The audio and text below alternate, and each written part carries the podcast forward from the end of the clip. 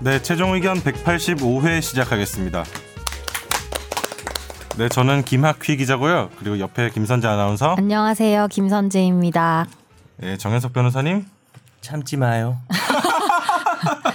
참지 마요라는 삼각김밥이 제 앞에 놓여 아 있네요. 참지 마요. 누가 사왔나요 이거? 제가 사왔어요. 아 네. 뭐 스티커 붙어 있는 거 보니까 원 플러스 원산것 같아요.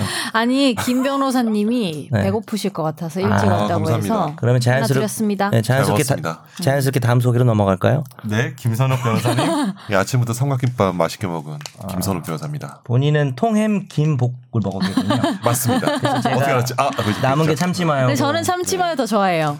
아 네. 참지 마요. 저도 정말 좋아합니다. 진짜 천재 같아요. 제가 좋아하는 좋아하면 참지 마지 왜 이걸 먹었어요? 네. 참지 아, 마요. 네, 제가 그러니까 제가 좋아하는 거를 선배님한테 먹여드리고 싶어. 와, 와 감동이다. 난 통햄 김복이 더 좋은데. 직장 내 괴롭힘 아닙니까? 어 이렇게 자연스럽게 오늘 주제를 직장 내 어, 괴롭힘이네. 네, 직장은 뭐, 아니니까요. 오늘이 녹음하는 날이 제헌절이라서 음. 어, 오늘 약간- 음날 아니었나 옛날 에 언제부터 근데- 먹는 날? 2000년대 후반에 없어졌어요. 나 어릴 때만 해도 빨간 날이었던 그러니까. 것 같은데. 김선재 아나운서 네, 어렸을 때 저, 빨간 날 저 많이 학교 다닐 아, 저 때 빨간 고등학생 때까지는 날이었어요. 빨간 날이었어요. 그쵸. 네. 네. 왜, 왜 그렇게 됐을까? 너 박수영 엄마야? 이게 어느 정권에서 왜 그랬을까? 네. 제헌절이 빨간 날에서 없어진 겁니까?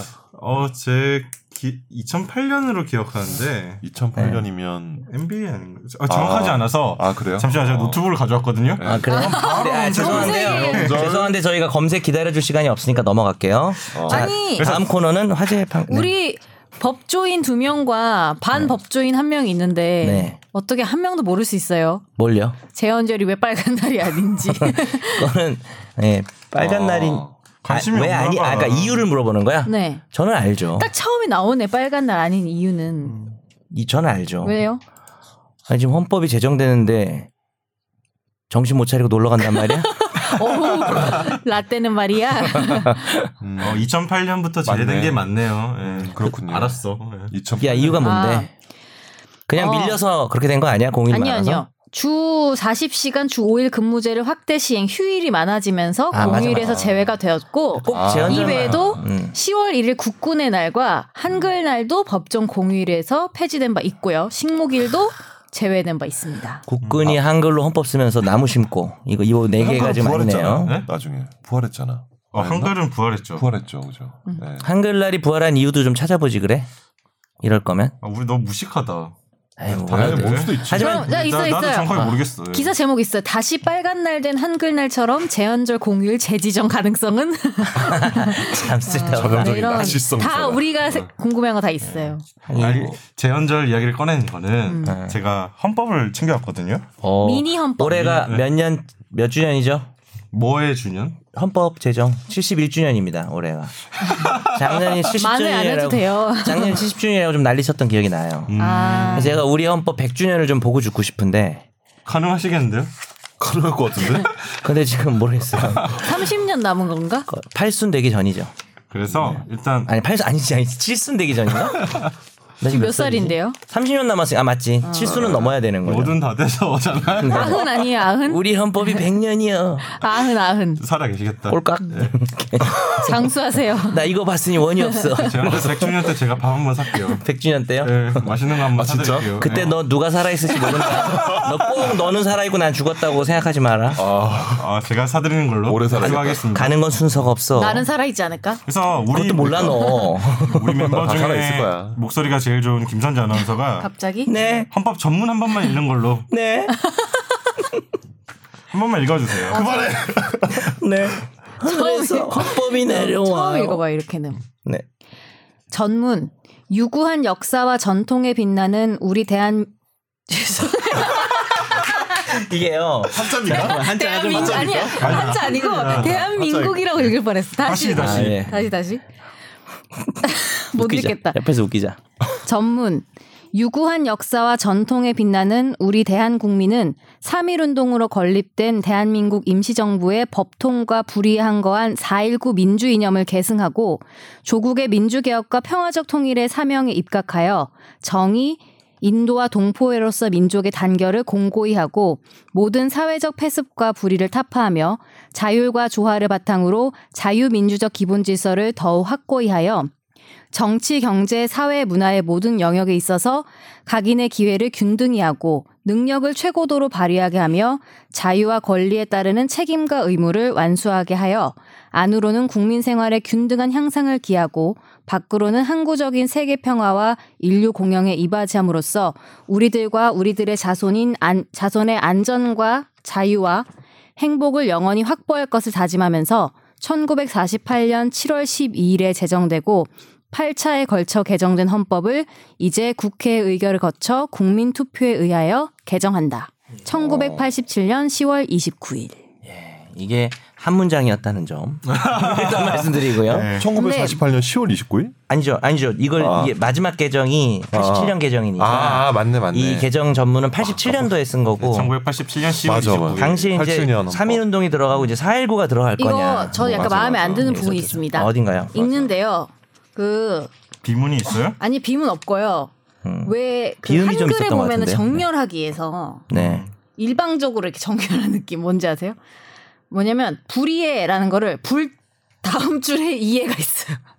구성이 단어가 이게 잘렸다고. 양쪽 정렬이 아, 되어 그건 있잖아. 출판사의 아, 양쪽 정렬이 되어 있잖아. 그거는 네. 출판사한테 얘기를 하고. 네. 문제인 걸로. 근데 이거 음, 다시 정말 하세요. 쓸데없는 얘기인데 제가 책 낼 때 저 막 네. 제가 결벽증 이 있어가지고 아, 그 단어 맞다. 잘린 걸 다시 수정해요. 같은 줄에서 단어가 잘리면 중요한 어. 단어가 잘리면 그거 그래 그래가지고 옛날에 나 공부할 때 이 공부 팁인데 별로 중요한지 모르겠지만 뭐 대입할 때 국사에 보면 국사 교과서 보면 이런 식으로 단어 잘려 있잖아. 음. 그럼 나는 어떻게 했냐면 옆에다 변기를 했구나. 어, 옆에다. 그치. 옆에다 다시 써서 그걸 빨간색으로 네모를 쳐요. 잘린 거 싫어가지고 이제 그런 습성이 반영돼서 책을 낼 때 단어를 잘린 걸 다시 한번 제가 수정을 봐요. 음. 제가 저도 출판사 직원도 아닌데. 뉴스 대본 같은 거 프린트하면 이렇게 되는 경우가 있어서 그 싫지. 아니 우리는 그리고 읽는 직업이니까 잘리면 아, 어.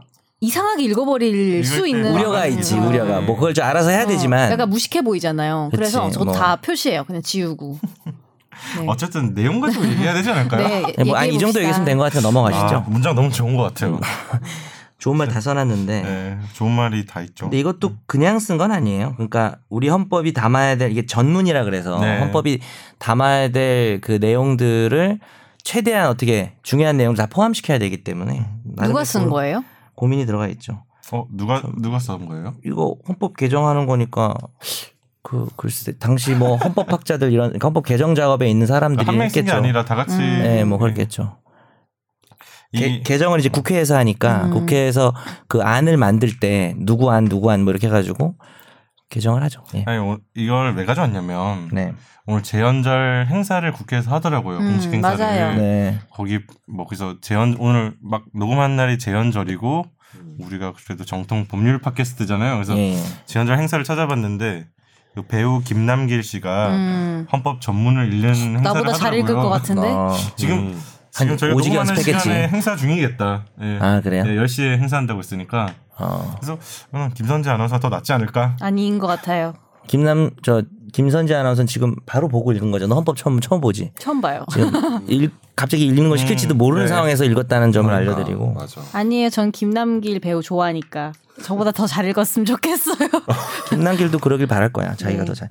그래서 이게 하여튼 헌법이 헌법에 대해서 뭐 좀 이야기하자면 네. 헌법이 사회 발전을 위해서 조금 바뀌어야 되는 부분도 많고 왜 최근에 개정에 대한 논의가 있다가 결국에는 이제 무색 저 뭐야 그렇게 되지 안 못했잖아요. 올라가고 예, 있잖아요. 그렇게 안 됐잖아요. 근데 또 이제 그럴 수 있지만 근데 이제 헌법이 되게 오래됐잖아요. 음. 되게 오래돼서 고칠 부분은 많은데 현재 헌법도 이제 사회 발전에 기여하는 게 많은 것 같아요. 왜냐하면은 개별 법령들은 음. 국회 의결 거쳐서 하지만 실제로 그 적용하다 보면 국민의 음. 인권이나 이 침해할 수도 있고 또 행정기관이 어떤 행정처분을 통해서 네. 침해하고 할 때 그래도 국민이 마지막으로 기댈 수 있는 게 헌법. 근데 네. 헌법이 되게 추상적이다 보니까 추상적이다 보니까 되게 좀 진보적일 수가 있어요. 왜냐하면은 좋은 얘기 다 써놨으니까 사실 뭐 진보적이라는 게 별게 아니라 당연한 걸 좀 실현되지 않고 있는 걸 고치라는 측면이 있는 거니까 그런 측면에서 헌법은 아직까지 우리 사회에 미치는 영향도 크고 또 사회 발전에 기여하는 게 맞다고 생각한다는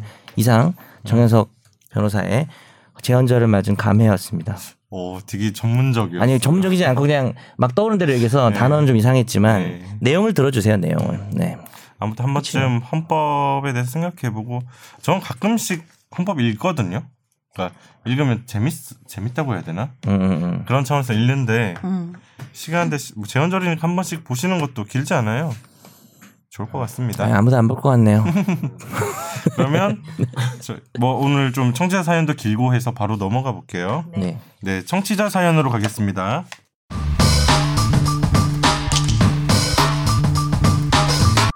저 이거 다 읽을 거예요. 하나도 안 자르고. 어? 아 왜요? 네.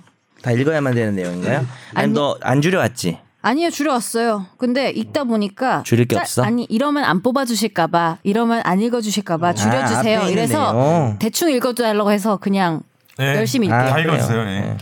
안녕하세요. 1회 때부터 한 번도 놓치지 않고 정 변호사님의 드립을 들으며 혼자 실실거리던 청취자입니다. 제가 지금 사는 곳이 시드니인데 축구를 좋아해서 국대 경기를 보고 싶어서 한국 TV를 설치하게 되어서 김학희 기자님이랑 김선재 아나운서님 얼굴을 뵙게 되었네요. 기자님은 예상대로였는데 아나운서님은 그 예상을 어떻게 한 거야? 예상을 어떻게 하셨 아나운서님은 생생정보통이었나? 아니고요. 생방송투데이입니다. 아, 생생정보통은 K사입니다. K사군요. 약간 얼굴 통통해서 그냥 이렇게 쓴 거 아니야? 네. 통통. 거기서 뵈니까 호 예상 바뀌시던데요. 예상 뭐지? 호. 이거 마인 보고 하는 거 아닙니까? 오. 오. 팟캐스트에서는 밝은 맞아. 이미지인데 TV에서 뭔가 시크한 느낌이랄까? 옆에 두 분은 미소도 띄우고 웃음 지으시던데 김 아나운서님은 전혀 무표정. 아무튼 되게 귀염상이시더라고요. 감사합니다. 아유, 저, 희랑 있을 때도 그래요. 되게 시크하고요. 표정도 없고요. 네. 전 처음에 마네킹인 줄 알았어요. 아니 생긴 게 약간 그렇게 생긴 것 같아요. 난 웃는다고 하는데 안 보이나 봐 그렇게. 네.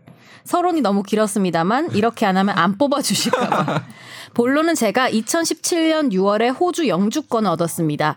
2년 지나서 시민권 신청이 가능해지자 와이프가 자꾸 옆에서 따자 따자 하길래 세뇌가 됐는지 여기서 사업도 하고 있고 영주 비자 갱신하는 것도 귀찮고 한국 갈 일도 별로 없는데 시민권 따면 좀 편하나 싶어서 우수한 성적으로 시민권 시험을 패스했습니다.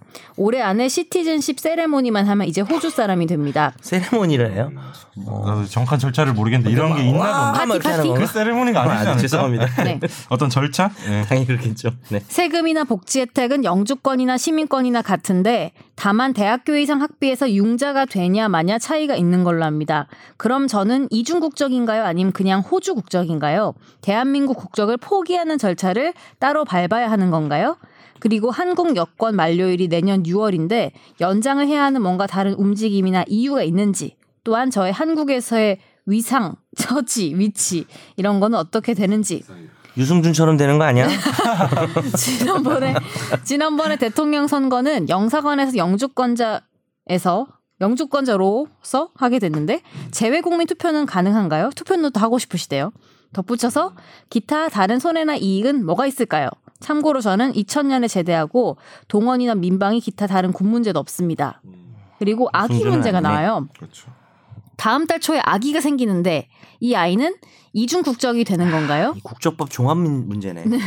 아 죽을 것 같아. 네. 아무튼 와이프 와이프는 한국 여권 이번 달이면 자기는 종료된다고 하더니 아기의 이중 국적을 위해서 연장 신청하러 영사관에 간다고 했습니다. 이건 무슨 소리인지. 만약에 제가 놓치고 있는 것들이 있다면 알려주시면 감사하겠습니다. 딱히 메리트가 없으면 세레모니 캔슬하게요. 시험 외쳤어요. 네. 그렇습니다. 결승골 세레모니처럼 해야 되는 거 아니에요? 음, 네. 끝이에요? 밑에 안 읽을래요. 밑에 내용은요. 너무 길면 대충 잘라서 읽으란 내용이었습니다. 자르죠. 네, 어떻게 답변을 좀 하- 차근차근 해주시죠. 첫 번째 어. 예. 이중 국적인가요? 아니면 그냥 호주 국적인가요? 본인이? 잖아요. 그 우리나라 근데 국적법은 대한민국 국민이 자진해서 호주나 미국이나 이런 국적을 외국 국적 취득하면은 바로 그날 대한민국 국정을 국적을 상실시켜 버립니다. 음. 우리나라는 오로지 우리나라 국적만 자동으로 네, 자동으로. 네. 그러니까 우리나라 국민이 감히 우리나라 국적 버려? 그러니까 다른 나라 국적을 아, 그런다고? 진짜 그래. 요 정말 근데 법에 돼 지금 있어. 네, 김선호 변호사 얘기한 것 중에 제일 중요한 건 자진하여. 어, 자진하여. 자진하여 취득하지 않은 사람은 이중국적이 될 수 있죠. 누굴까요? 그러니까 이런 거죠. 이제 내가 외국인이랑 결혼해서 프랑스 사람이랑 어. 프랑스에 내가 영주권을 가지고 있다가 뭐든 프랑스 사람이 뭐죠? 결혼하면은 뭐 뭐시요? 프랑스법에 따르면 뭐 프랑스 아 그만 반말했어요. 그만하래. 알랭드롱? 프라- 프- 프랑스 발음이 그렇지 않아요. 네, 맞아요. 어쨌든 제가 이제 아, 프랑스에 뭐 있구나. 외국인과의 혼인으로 뭐 그 배우자의 국적을 취득한 자뭐 이런 거 있잖아요. 진짜 자기가 내 뜻이 아니고 네. 아니, 면 애가 태어났을 때. 어, 태어났어. 뭐 음. 양쪽에. 외국한테 입양이 됐어. 그런 경우는 이제 뭐 6개월 내로 나 대한민국 국적 보유 계속할게 이렇게 하면은 어 이게 좀 약간 홀딩이 될 수가 있거든요. 네. 물론 오늘 우리나라는 이중 국적을 원칙적으로는 금지하고 있는 음. 나라긴 그 한데. 홀딩은 언제까지 돼요? 아 잠깐만요. 그거는 2년인가. 일단 이 청취자분은 어려워. 해당이 안 하니까. 내가 안 네, 하니까 안 너무 하니까. 사는 얘기야. 이 청취자분은 어쨌든 원해서 예. 자진하여 하면은 네. 그거잖아요. 대한민국 예. 쪽 상실이 되는 네. 거죠. 그래서 세리머니 하면 예, 이분은 어쨌든 뭐 그런 홀딩 절차 없이 바로 이제 상실. 국적 상실하게 되고 상실하게 되면은 법무부 장관한테 그 국적 상실 신고를 해야 되거든요. 음. 근데 아마 영사관이나 대사관에 그 걸리- 절차를 취해야 될 거예요. 해주겠지. 아, 해주겠지. 어, 어. 그런 거 다 해줄 잘은 거야. 모르지만요. 예, 예. 그래서 대한민국 국적을 포기하는 절차는 별도로 없지만 아. 국적 상실 신고를 해야 합니다.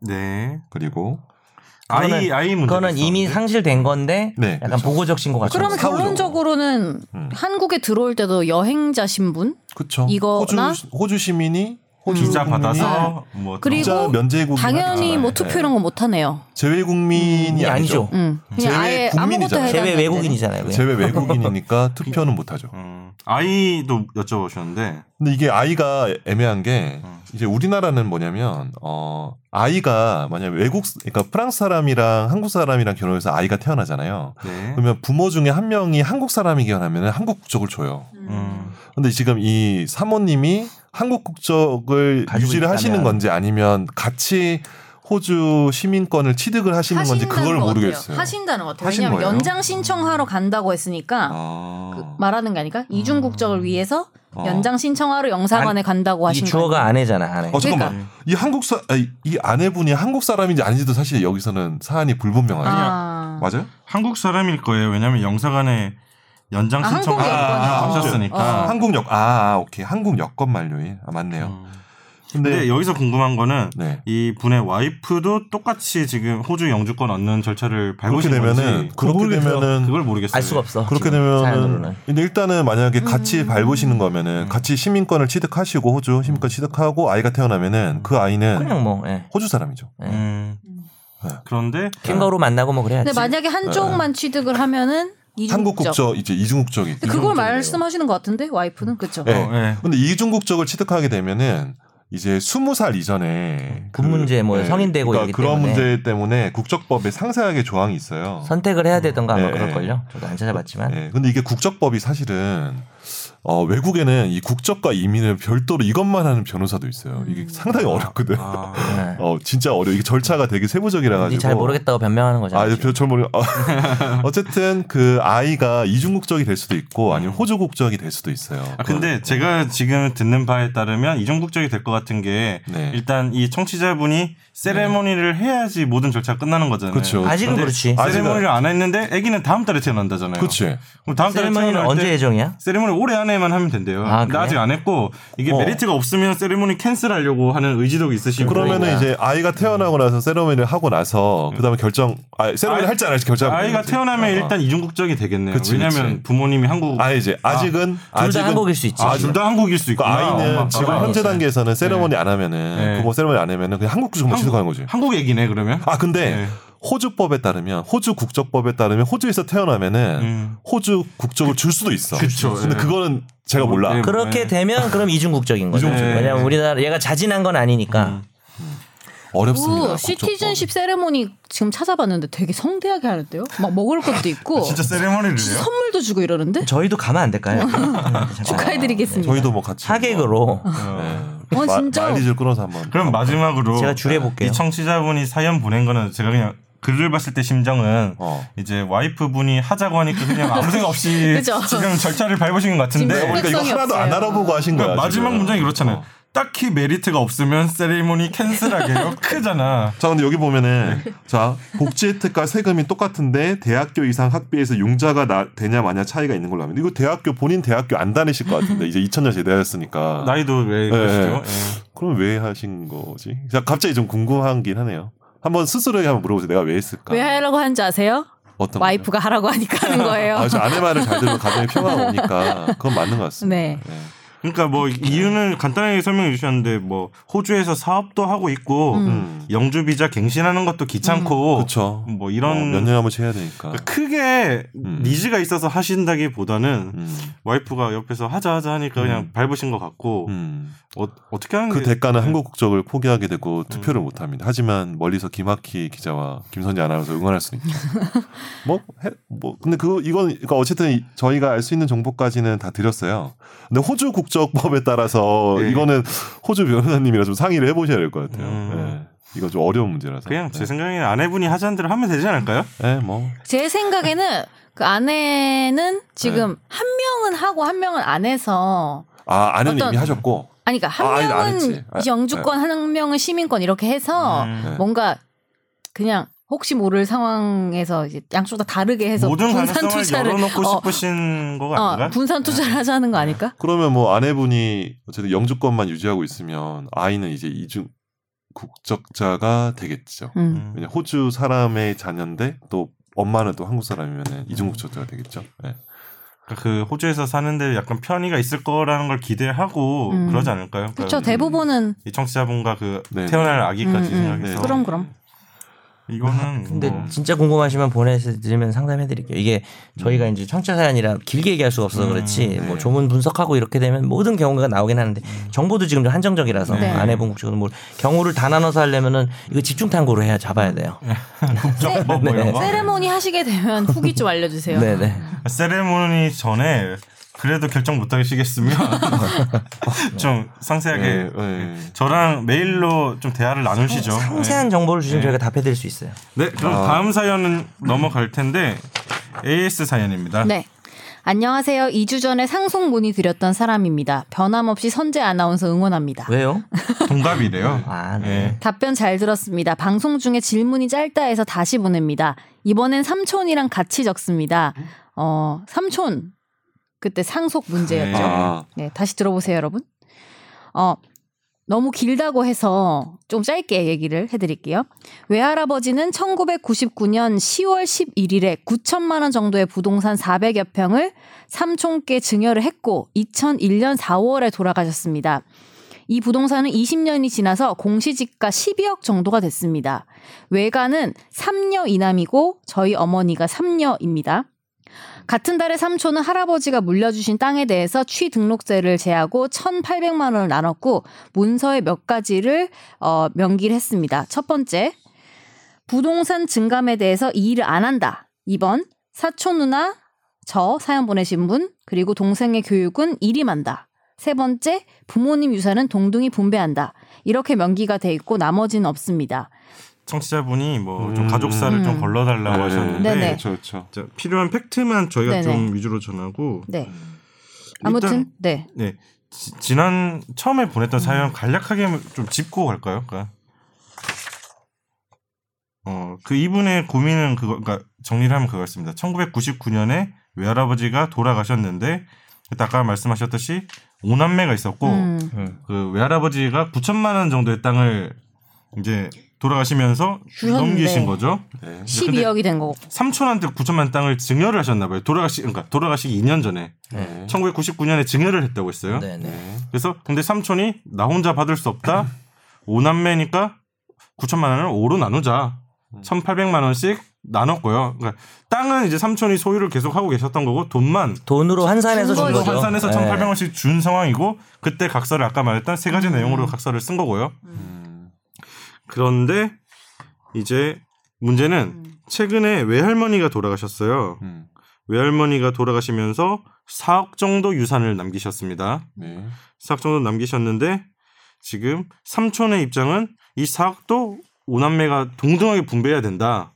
근데 다른 형제들은 무슨 말이냐 너 그 땅 그때 9천만 원땅 12억이나 됐는데 음. 네. 좀 그것도 빠져라 나눠야지. 이런 취지신 것 같아요. 네. 넌 이제 빠져 이거지. 어. 그래서 이 청취자분은 이 삼촌은 동등하게 나누자고 현재 시점에서 말을 하는데 4억에 대해서 이게 맞는 말인가요? 외- 외할머니 그 재산, 네. 외할머니 돌아가신 그 재산이 음.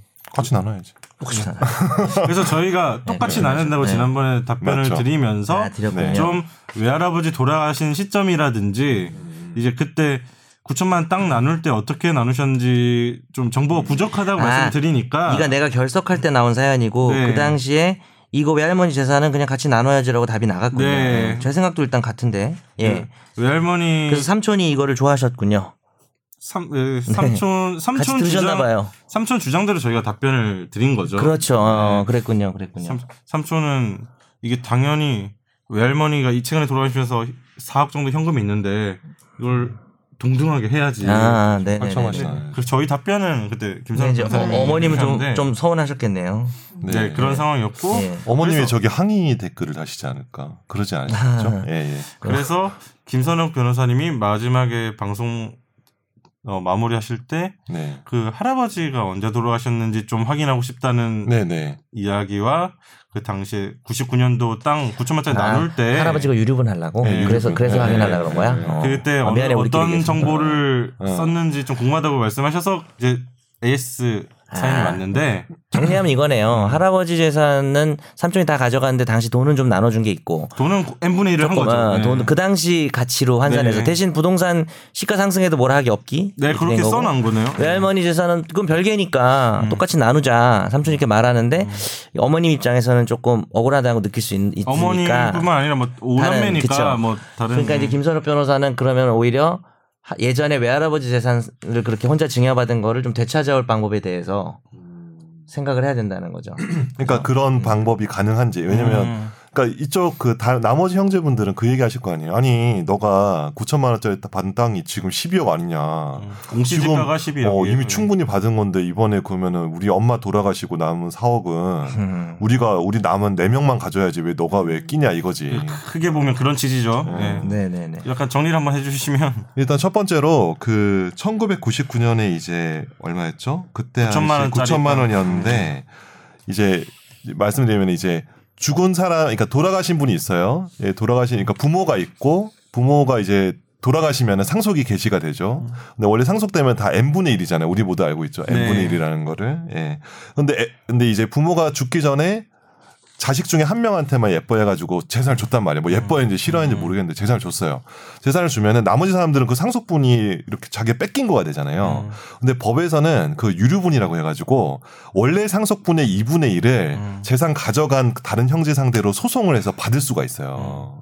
그 유류분 반환 청구라고 하는데 일단 요거 사건 결론적으로 말씀드리면은 지금 현재 얼마죠? 10몇억이 됐다고 하더라도 외할아버지가 돌아가신 시점을 기준으로 해서 유류분을 산정하거든요. 근데 이제 99년에 뭐 9천이었으면 뭐 2001년에 뭐 한 1억 뭐 1억 3천 됐을 음, 수도 있죠.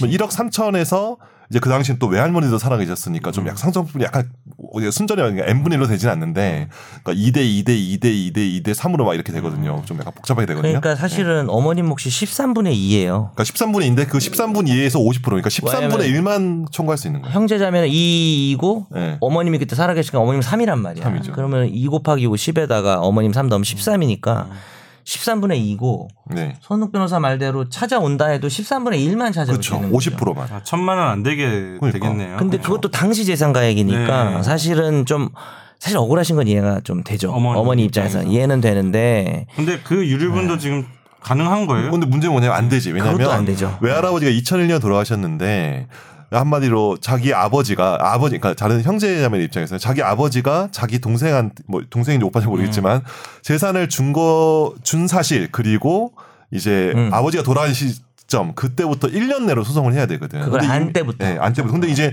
이미 99년에 증여했을 때 가족들 다 모여서 합의를 회의에서 회의를 했다며. 네, 서류도 그때 안 거죠. 네. 문서도 썼고 예. 음. 그러면은 이제 외할아버지 돌아가신 시점부터 1년 내로 해야 돼요. 2002년까지 소송했어야 됐는데. 그러니까 엄밀히 말하면 돌아가셔서 그걸 안 날로부터 1년이고 네. 그죠, 그죠. 또 돌아가신 상속기지. 날 알든 모르든 돌아가시고 10년이 지나면 또 못해요. 네, 그렇죠. 그러니까 2001년에 돌아가셨으니까 2010년은 한참 넘은 거고 그죠, 그죠. 네, 어느 모르보나 안 되는 네, 거예요. 그렇죠. 어느 모로 지금 유류분 반환 청구권의 기간이 지났어요. 그러니까 법적으로 소송을 못 해. 음. 의미가 못하니까 없네. 하지 마. 하지 마요. 싸우지 마요, 제발. 어. 네. 삼촌을 제외한 다른 남매분들은 아무튼 유류분 그 주- 청구를 못하는 중요한 상황이고. 거는 또 음. 1,800만 원씩 가져갔잖아요. 네. 그러면은 가져간 것도 어, 아니에요. 안 가져간 것도 아니야. 이거는 아, 이게. 법정에 가면은 어 이게 혼납니다. 예. 거의 진짜. 음, 뭐 네, 심정적으로 이해되는 심리적으로 해. 측면이 있긴 어, 해요. 어머님 심정 당연히 이해는 되죠. 예, 근데 이해는 나는 되는데. 이해 안 되는데 심정적으로 왜냐하면은 네, 어. 유학도 다 보내줬고 삼촌이 그러니까, 맞아. 그거 생각하면 솔직히 훨씬 본인이 어머님, 이득이죠 어머님 심정적으로. 화나시겠는데, 이거 이제 어머님 안 저기 이 들어요. 방송 듣고 계시진 않죠? 아니 저는 네. 너무 이거 귀여운 게 보내신 분은 이제 자녀잖아요. 어머님 아니 아니 자녀니까. 그러니까. 귀여우신 게 삼촌이 지난주에 방송 듣고 삼촌은 자기 이야기라면 신나했대요. 정 변호사님이 없어서 약간 이게 실망됐지만 왜냐면 제가 사실 이게 상속을 그때 다 했잖아요. 네. 근데 시간이 없어서 유류분만 못 아, 했잖아요. 그죠, 기억하지 만 그죠. 그래서 음. 이런 사연이 오면 그때 유류분 한번 다시 하자 그랬는데 이제 그걸 못 했는데 참고로 이제 나온 김에 하나만 더 말씀드리면 지금 이제 김선욱 변호사 얘기한 게 다 맞고 추가적으로 이제 치매 만약에 그 1년하고 10년 그러니까 유류분 치매가 있었던 걸 안 날로부터 1년이 안 지났고 또 돌아가신 날로부터 10년이 안 지난 지금 최근에 돌아가셨고 뭐 이런 상황이면 할 수는 있는데 이제 이때 문제되는 게 우리 돌아가신 아버지가 예를 들어서 유류분을 치매하는 방법은 자기 애인한테 음. 자기 집을 주고 죽는 사람도 있어요. 아. 자기 뭐 어머니 돌아가셨다 치고 네. 아니면 바람 폈을 수도 있고 음. 그 다음에 이와는 극과 극으로 자선 단체에 기부를 하죠. 네. 기부하고 돌아가시는 분 엄청 많이 다 네. 내 전 재산을 이러고 이제 유언으로 하든 네. 좋은데? 증여로 하든 그런데 그것도 다 유분 침해예요. 음. 그래서 그걸 다 찾아올 수가 있는데 문제는 그런 식으로 증여를 하고 1년이 지나 그러니까 음. 돌아가신 시점으로부터 1년보다 더 전에 한 증여는 못 찾아와요. 음. 근데 주의할 건 돌아가신 날로부터 몇 년이 됐든 상속인 중 한 명한테 특별히 많이 준 거는 찾아올 수 있어요. 기간 제한 없이. 음. 그러니까 문제는 결론은 이 사건에서 만약에 지금이 뭐 아버님 하- 외할아버님 돌아가신 음. 직후라면 삼촌한테 증여한 시점이 몇 년 전이어도 찾아올 수는 있는데 음. 그건 문제가 없었는데 김도혁 변호사 말대로 이미 돌아가시고 이런 행위를 한 지 너무 오래돼서 음. 못하는 거죠. 그 기간하고 그 기간 좀 구별하셔야 됩니다.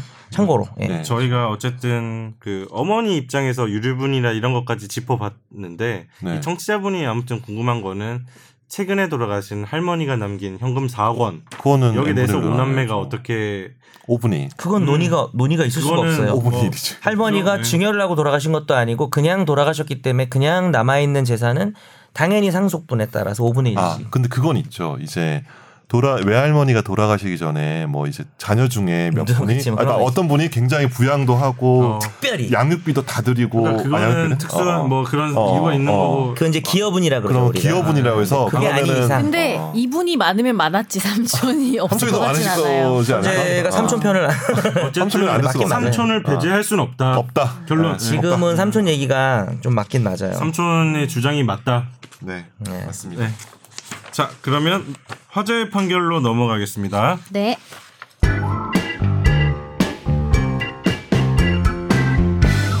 어 뺄까 봐요. 지난번에 만든 코너를 뺄까 봐요. 아니 한번 어, 해요. 선재야 아, 우리 응원할게. 아니 아니 이거는 중요한 판결이어서 없이 갈게요. 아니야 해. 너 그게 아니라 아이. 네가 질문 못 만들어 온 거서 그런 거지. 지금. 아니요 있어요. 해봐 그러면. 물음표 보시면 됩니다. 네. 물음표만 붙이면 돼. 아. 법무부 입국 금지 결정만으로 유승준 비자 발급 거부는 위법일까요? 거부할 수 있을까? 뭐 하지 않았나? 제가요? 빠밤. 난 안 할게. 아 그냥 이거 좀 읽을게요. 괜찮은데. 아, 집중되잖아. 네. 아무튼 유승준 판결입니다. 네. 정말 화제의 판결이었습니다. 군입대를 앞두고 돌연 한국 국적을 포기해서 병역 기피 논란을 일으킨 가수 유승준 씨에게 정부가 비자 발급을 거부하며 입국을 제한한 것은 위법하다는 대법원 판결이 나왔습니다. 대법원은 유 씨가 주 LA 총영사를 상대로 낸 사증 발급 거부 처분 취소 소송에서 원고 패소 판결한 원심을 취소하고 사건을 서울 고법으로 돌려보냈습니다. 음, 그치요? 이유는 얘기 이유도 얘기 드릴게요. 네. 상급 기관인 법무부의 입국 금지 결정이 있다는 이유만으로 처분 기관인 주 LA 총영사가 유 씨에게 비자를 내주지 않은 것은 위법하다는 취지고요. 대법원은 또 비자 발급을 거부하며 그 이유를 작성 교부하지 않고 전화로만 알린 것도 절차에 하자가 있어서 위법하다고 판단을 했습니다. 그리고 대법원의 판단에 따라서 이 유 씨가 행정소송에서 최종 승소하면 정부는 유 씨가 신청한 재외동포 비자의 발급 여부를 다시 판단해서 결정을 해야 합니다. 네 이게 네. 판결 대법원 판결이 나오고 이제 네. 기사들 제목을 보면 이제 유승준의 입국 할 수 있는 뭐 길이 열렸다 뭐 이런 식으로 다 표현을 하던데 네. 지금 계속 이어지고 있어요. 판결 이후에 정, 뭐 병무청에서 입장도 나오고 판결 이후에 국민청원에 뭐 또 입국을 막아야 한다는 청원이 올라왔는데 5일 만에 또 20만 명을 음. 넘었더라고요. 계속 이어지고 있는데 이 법적으로 한번 봐주시면 어떨까요?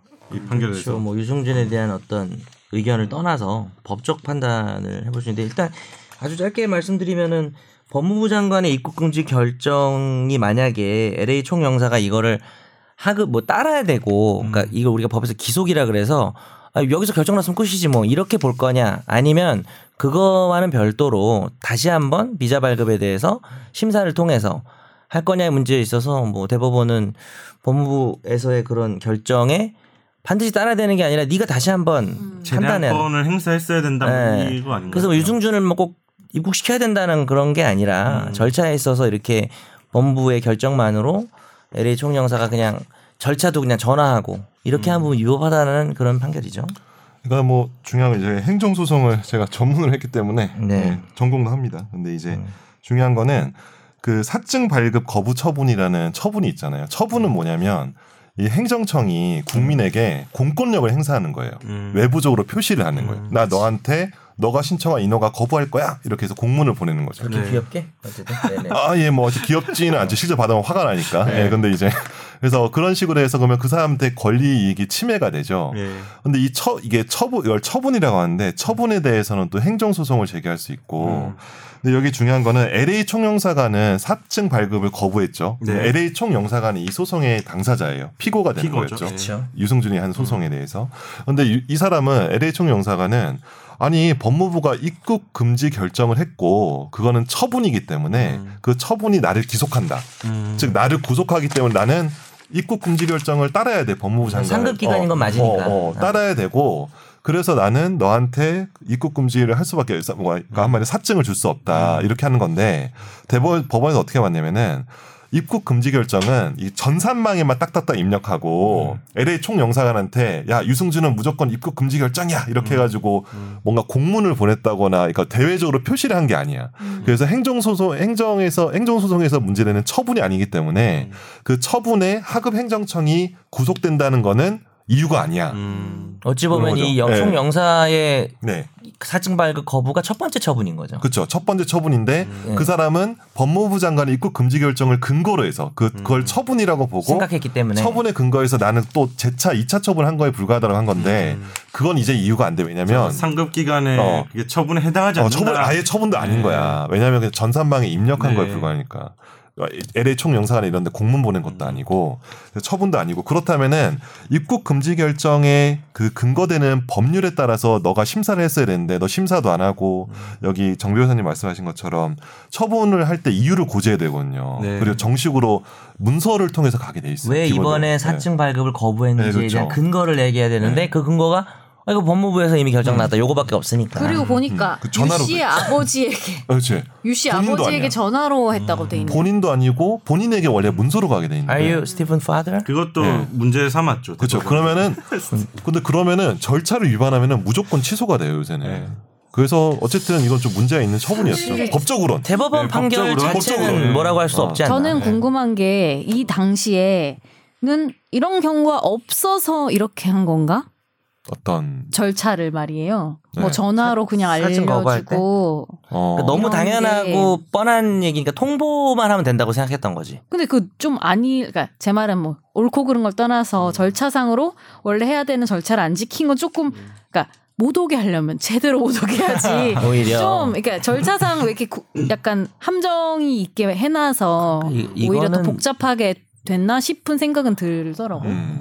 그러니까 이거는 뭐 말도 안 되는 소리 하고 있어. 약간 이런 측면에서 그냥 쉽게 생각한 것 같아요. 처분할 때. 음. 그래서 대법원이라는데 법원이 내 법원 옹호할 생각 없지만 법원이 뭔가 질서를 형성하는 곳이 아니고 어떠한 행위가 잘못됐는지를 법적으로만 판단하는 곳이기 때문에 사실 대법원 판결은 저는 이렇게 나올 수밖에 없었다고 생각해요. 음. 그 결국 이제 재판부는 이러거든요. 이제 재외동포법이 있어요. 그러니까 그당 그 당시 2015년도에 사증 발급 거부를 할 때 네. 재외동포법이 대한민국 남자가 음. 병역을 기피할 목적으로 외국 국적을 취득하고 외- 대한민국 국적을 상실해서 외국인이 된 경우에도 38세가 된 때에는 음. 그러니까 유승준이 38세 된, 됐나 보다. 됐나 보다. 그 당시 2015년에 그죠? 네. 대- 된 때에는 대한민국의 안전보장, 질서유지, 공공복리, 외교관계 등 대한민국이 이익을 해칠 우려가 있는 경우에 해당하는 다른 특별한 사정이 없는 한 재외동포 체류 자격의 부여를 제한할 수 없다. 음. 한마디로 얘가 들어와서 국가의 대한민국 이익을 현저하게 해칠 우려가 아니면은 사증 발급을 해줘야 돼. 38세가 네. 넘으면. 그러니까 너가 아유 한- 한 10년 동안 외국에 있으면 한국 못 왔지. 그럼 이제는 좀 와서 뭐 한국 와서 맛있는 거 먹어 이렇게 음. 어지간하면은 이렇게 법에 규정돼 있는데 그 요건에 따라서 다시 한번 심사를 하라고 한 거죠. 네. 그러니까 뭐 이게 유승준이 한국에 와야 돼 이런 판결이 아니라 그런 건 그치. 아니에요. 그러니까 어. 저기 LA 총영사관에서 어. 이거 지- 처음에 음. 이 행정 절차를 할 때 음. 제대로 안 했어. 제대로 안 하고 어. 그 얘기잖아요 지금 어. 결국은. 근거도 음. 아, 근거도 잘못됐고 어. 일단 판결은 그 얘기인데 이제 그 다음으로 그럼 넘어가서 네. 지금 유승준이 38세가 음. 됐으니까 재외동포법이 지금 말한 것처럼 예전에 얘가 병역 기피해서 이렇게 했어도 음. 다시 한번 근데 이게 이게 뉘앙스가 원칙과 예외가 대한민국 안전보장 질서유지 공공복리 외교관계 등 원칙적으로 대한민국의- 입국 허용이죠. 어. 그러니까 대한민국의 이익을 해칠 우려가 있다는 특별한 사정이 없는 한 음. 제한할 수 없다예요 규정이. 네. 그러니까 지금 유승준이 지금 들어오는 것 자체가 대한민국 이익을 해칠 우려가 있는지 봐야 돼요. 이제 이 다음 단계로. 되게 엄격한 그래서 요건이죠. 그래서 사- 이거를 아예 안 봤던 거잖아요. 어, 아예 LA 안 그, 총영사. 그거는 LA 종사에서 다시 판단을 해야 되는데 네. 솔직히 이제 판결은 이제 유승준 들어오라는 뜻은 아니다라고 저희가 말은 했지만 열린 거죠 사실. 사실은 음. 아, 취지 자체는, 네. 이게 입국이 가능해질 이 입국이 뭐 국민 여론이 고려하겠지만 입국이 허용될 가능성이 커요. 지금 상태로는 어떻게 그러니까 뭐 봐요. 저기 뭐 지금 들어온다고 대한민국 이익을 해치는 건 뭐, 뭐, 아니거든요. 그러니까 사실 뭐 IS나 뭐 짜증- 이런 테러리스트가 아니면은 아니니까. 어, 어. 그러니까 우리는 이제 국민 정서 이런 걸 말할 수 있겠죠. 어떻게 질서 이런 유지가 안 되고 애를 있어요, 또 지금. 어. 들여오냐. 근데 이 법의 취지가 38세가 됐다는 게 세월이 많이 흘렀다는 거잖아요. 그러니까. 어 근데 왜 올라 그러지? 근데 그게 네, 난 이제 그것도 궁금해. 어 네. 왜 나는 올려요? 왜냐하면은 근데 내가 그거 그거 보니까 이미 유튜브에 왜 올려고 하는지에 대한 분석을 엄청 많이 아, 뭐 하고 어떤 게 있어요? 무슨 설이 있어요? 근데 지금 이제 뭐 되게 나쁜 지- 분석도 있을 거고, 나쁜 뭐 의도다. 나쁜 분석은 경제적 이익 때문이다. 세금이나 이런 것 때문이다는 얘기도 있고. 근데 얘, 얘 쪽에서 좀 쓴 건 뭐 없어요? 네? 그냥 국, 조국을 그리워서 온다 뭐 이런 아, 것도. 스티브 유가 얘기했잖아요. 음. 자기 자녀한테 한국을 보여주고 싶다고. 아 자녀가 있나요? 그뭐 영상으로 보여주면 아, 유튜브로 관심 보여주면 안 되나? 어, 뭐 와서 보여줘. 보고 그 싶겠지. 아, 아니 그렇다기보단 저는 막 음. 뭐 그냥 보통 사람이 아니고 여튼 저 어릴 때 되게 유명한 분이었으니까 그렇죠. 얼굴을 다 저도 알. 어릴 때 엄청 감이. 했는데. 그렇지. 그 맞아. 얼, 예. 이 세상에 예. 나나나. 얼굴이 알려져 있으니까 네, 제 모습은 힘들 안 거 여기 오면 되게 힘들 것 같다는 그냥 지나다니기도 말이에요. 음. 그러니까 어. 심정. 근데 저는 또 뭐 어떻게 생각할지 모르겠지만 전 당연히 입국 허용해야 된다고 생각하는 사람이에요 사실은 음, 옛날부터. 음. 그러니까 처음부터. 그러니까 유승준의 그 행보가 네. 진짜 괘씸해서 음. 뭐 이런 땡땡이 다 있어라는 생각은 드는데 음. 그게 이제 국가가 물론 외국인의 입국을 허용할지는 국가의 재량이긴 네. 한데 사실은 또 특별한 사유가 없으면은 아예 못 오게 하는 것도. 우리나라가 무슨 그런 국가가 아니잖아요. 그래서 국민 정서 때문에 국민들이 짜증나고 그다음에 이제 우리나라에서 군 문제가 되게 중요하잖아요. 문제가 이때 너무 그러니까, 그러니까 딱 하나야 못 들어오게 하는 건 거짓말했잖아요. 예, 딱 국민 하나. 괘씸죄죠. 그렇죠. 국민 정서. 예. 우리는 이때는 더군다나 우리 지금은 군대가 좀 뭐 여러 음. 가지로 좋아지고 기간도 짧아졌지만 더 과거로 2000년대 갈수록 음. 초반이니까 예. 남자들한테는 너무 그 중요한 음. 문제니까 당연히 그렇긴 한데 그게 입국을 한다고 해서 국가의 이익이 해쳐지는 건 지금은 말할 것도 없고 그 당시에도 저는 국가의 이익이 이 사람이 입국하면 해쳐지냐라는 의문은 가졌던 사람이에요. 음. 무승준 근데 전혀 저도 좋아하는 건 아니고. 그런 생각은 들어요. 어차피 그러니까 왜 오려고 하지 뭐 이런 생각 드는데 오게 된다면 사실 뭐 국민들이 예를 들면 뭐 일본 이것도 어떤 법적인 것과 별개로 그 불매 운동하는 것처럼 뭐. 이 국민들의 반응에 따라서 그거 사회적인 어떤 처벌 같이 받는 게 그렇지. 있는 얘가 뭘 거지. 뭐 연예 활동을 해도 음. 뭐 뭐 방송 나오면은 방송국에 좀 뭐라 하고 왜 음. 저런 애 나오냐. 음. 그러니까 얘 뭐 공연에도 아무도 안 가고 그렇게 해서 뭐 해야지. 근데 저는 그렇기 때문에 음. 뭐 법적으로 인정됐는데 뭐. 뭐 불매 운동을 한다는 거나 이런 의사 표현하는 것도 자유라고 생각해요. 그러니까 많이 하면 되지 그거. 그거는 음. 뭐 많이 뭐, 그거는 뭐, 아무 뭐, 문제 뭐, 없죠. 음. 저도 표현의 뭐 자유니까. 저도 유승준 뭐 뭐 이렇게 욕할 수 있죠. 저도 음. 뭐 욕을 쓸 수는 있는데 국가 공권력에서 그냥 입국을 불허하는 거는 조금 너무 이렇게 국민의 어떤 그거에 음.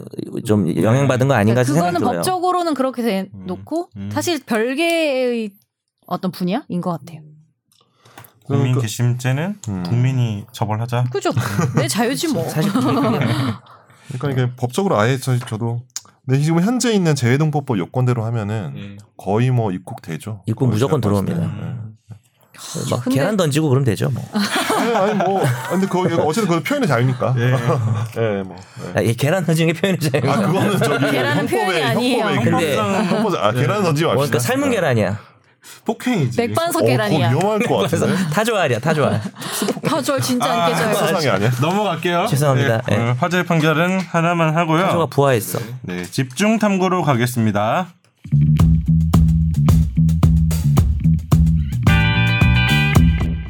네, 이번 주 집중 탐구 주제는 직장 내 괴롭힘 금지법에 대해서 이제 다뤄보려고 합니다. 이게 우리가 방송 정한 지 며칠 됐는데 네. 어제 M사 아나운서들이 시행 첫날 1호 진정을 넣었죠. 어, 예. 그래서 네. 더 유명해진 것 같긴 해요. 이제 직장 내 괴롭힘 금지법 이제 관심이 많으신 것 같아요. 음. 왜냐하면 우리나라 국민 중 대다수가 직장인이잖아요. 맞아요. 그리고 이, 이 영향을 받는 걸 보니까 5인 이상의 업체면 네. 여기에 다 해당이 되더라고요. 그렇죠. 네. 핵심 요약 좀 정리해 주세요. 누- 저 김선욱 변호사나 누가 아주 짧게 그거 가지고 얘기합시다. 기막히 안 아, 하죠. 법을 한번 법 네. 법, 조항 아니, 하나만 보면 될 것 네, 같아요. 정리해 주세요. 이게 직장 내 괴롭힘 금지 법이라고 뭐 법이 새로 생긴 건 아니고요. 근로기준법에 조항이 하나 새로 들어왔는데 네. 제 근로기준법 76조의 2입니다. 사용자 또는 근로자는 직장에서의 지위 또는 관계 등의 우위를 이용하여 업무상 적정 범위를 넘어 다른 근로자에게 신체적, 정신적 고통을 주거나 근무 환경을 악화시키는 행위를 하여서는 아니 된다. 분석 들어갑니다. 사용자도 자기보다 아래 사용자한테 하면 당연히 안, 안 되지만, 그러니까 근로자도 음. 자기보다 그 그렇죠. 네. 뭡니까.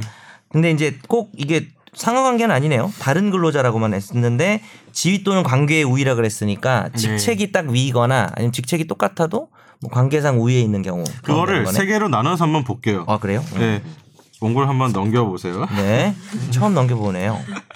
죄송합니다. 네. 여기서 지금 다들 궁금증이 그거잖아요. 직장 내 괴롭힘 금지법 오케이. 근데 직장 내 괴롭힘이 뭘 해야 해당되는 거야? 네, 가장 중요하죠. 네, 그게 가장 궁금한 건데 이거는 고용노동부 매뉴얼 가져왔는데요, 제가. 네. 음. 이를테면 행요건 뭐 세 가지 핵심 요- 요소를 모두 충족해야 한다고 이제 매뉴얼에서 밝히고 있어요, 고용노동부가. 그렇죠.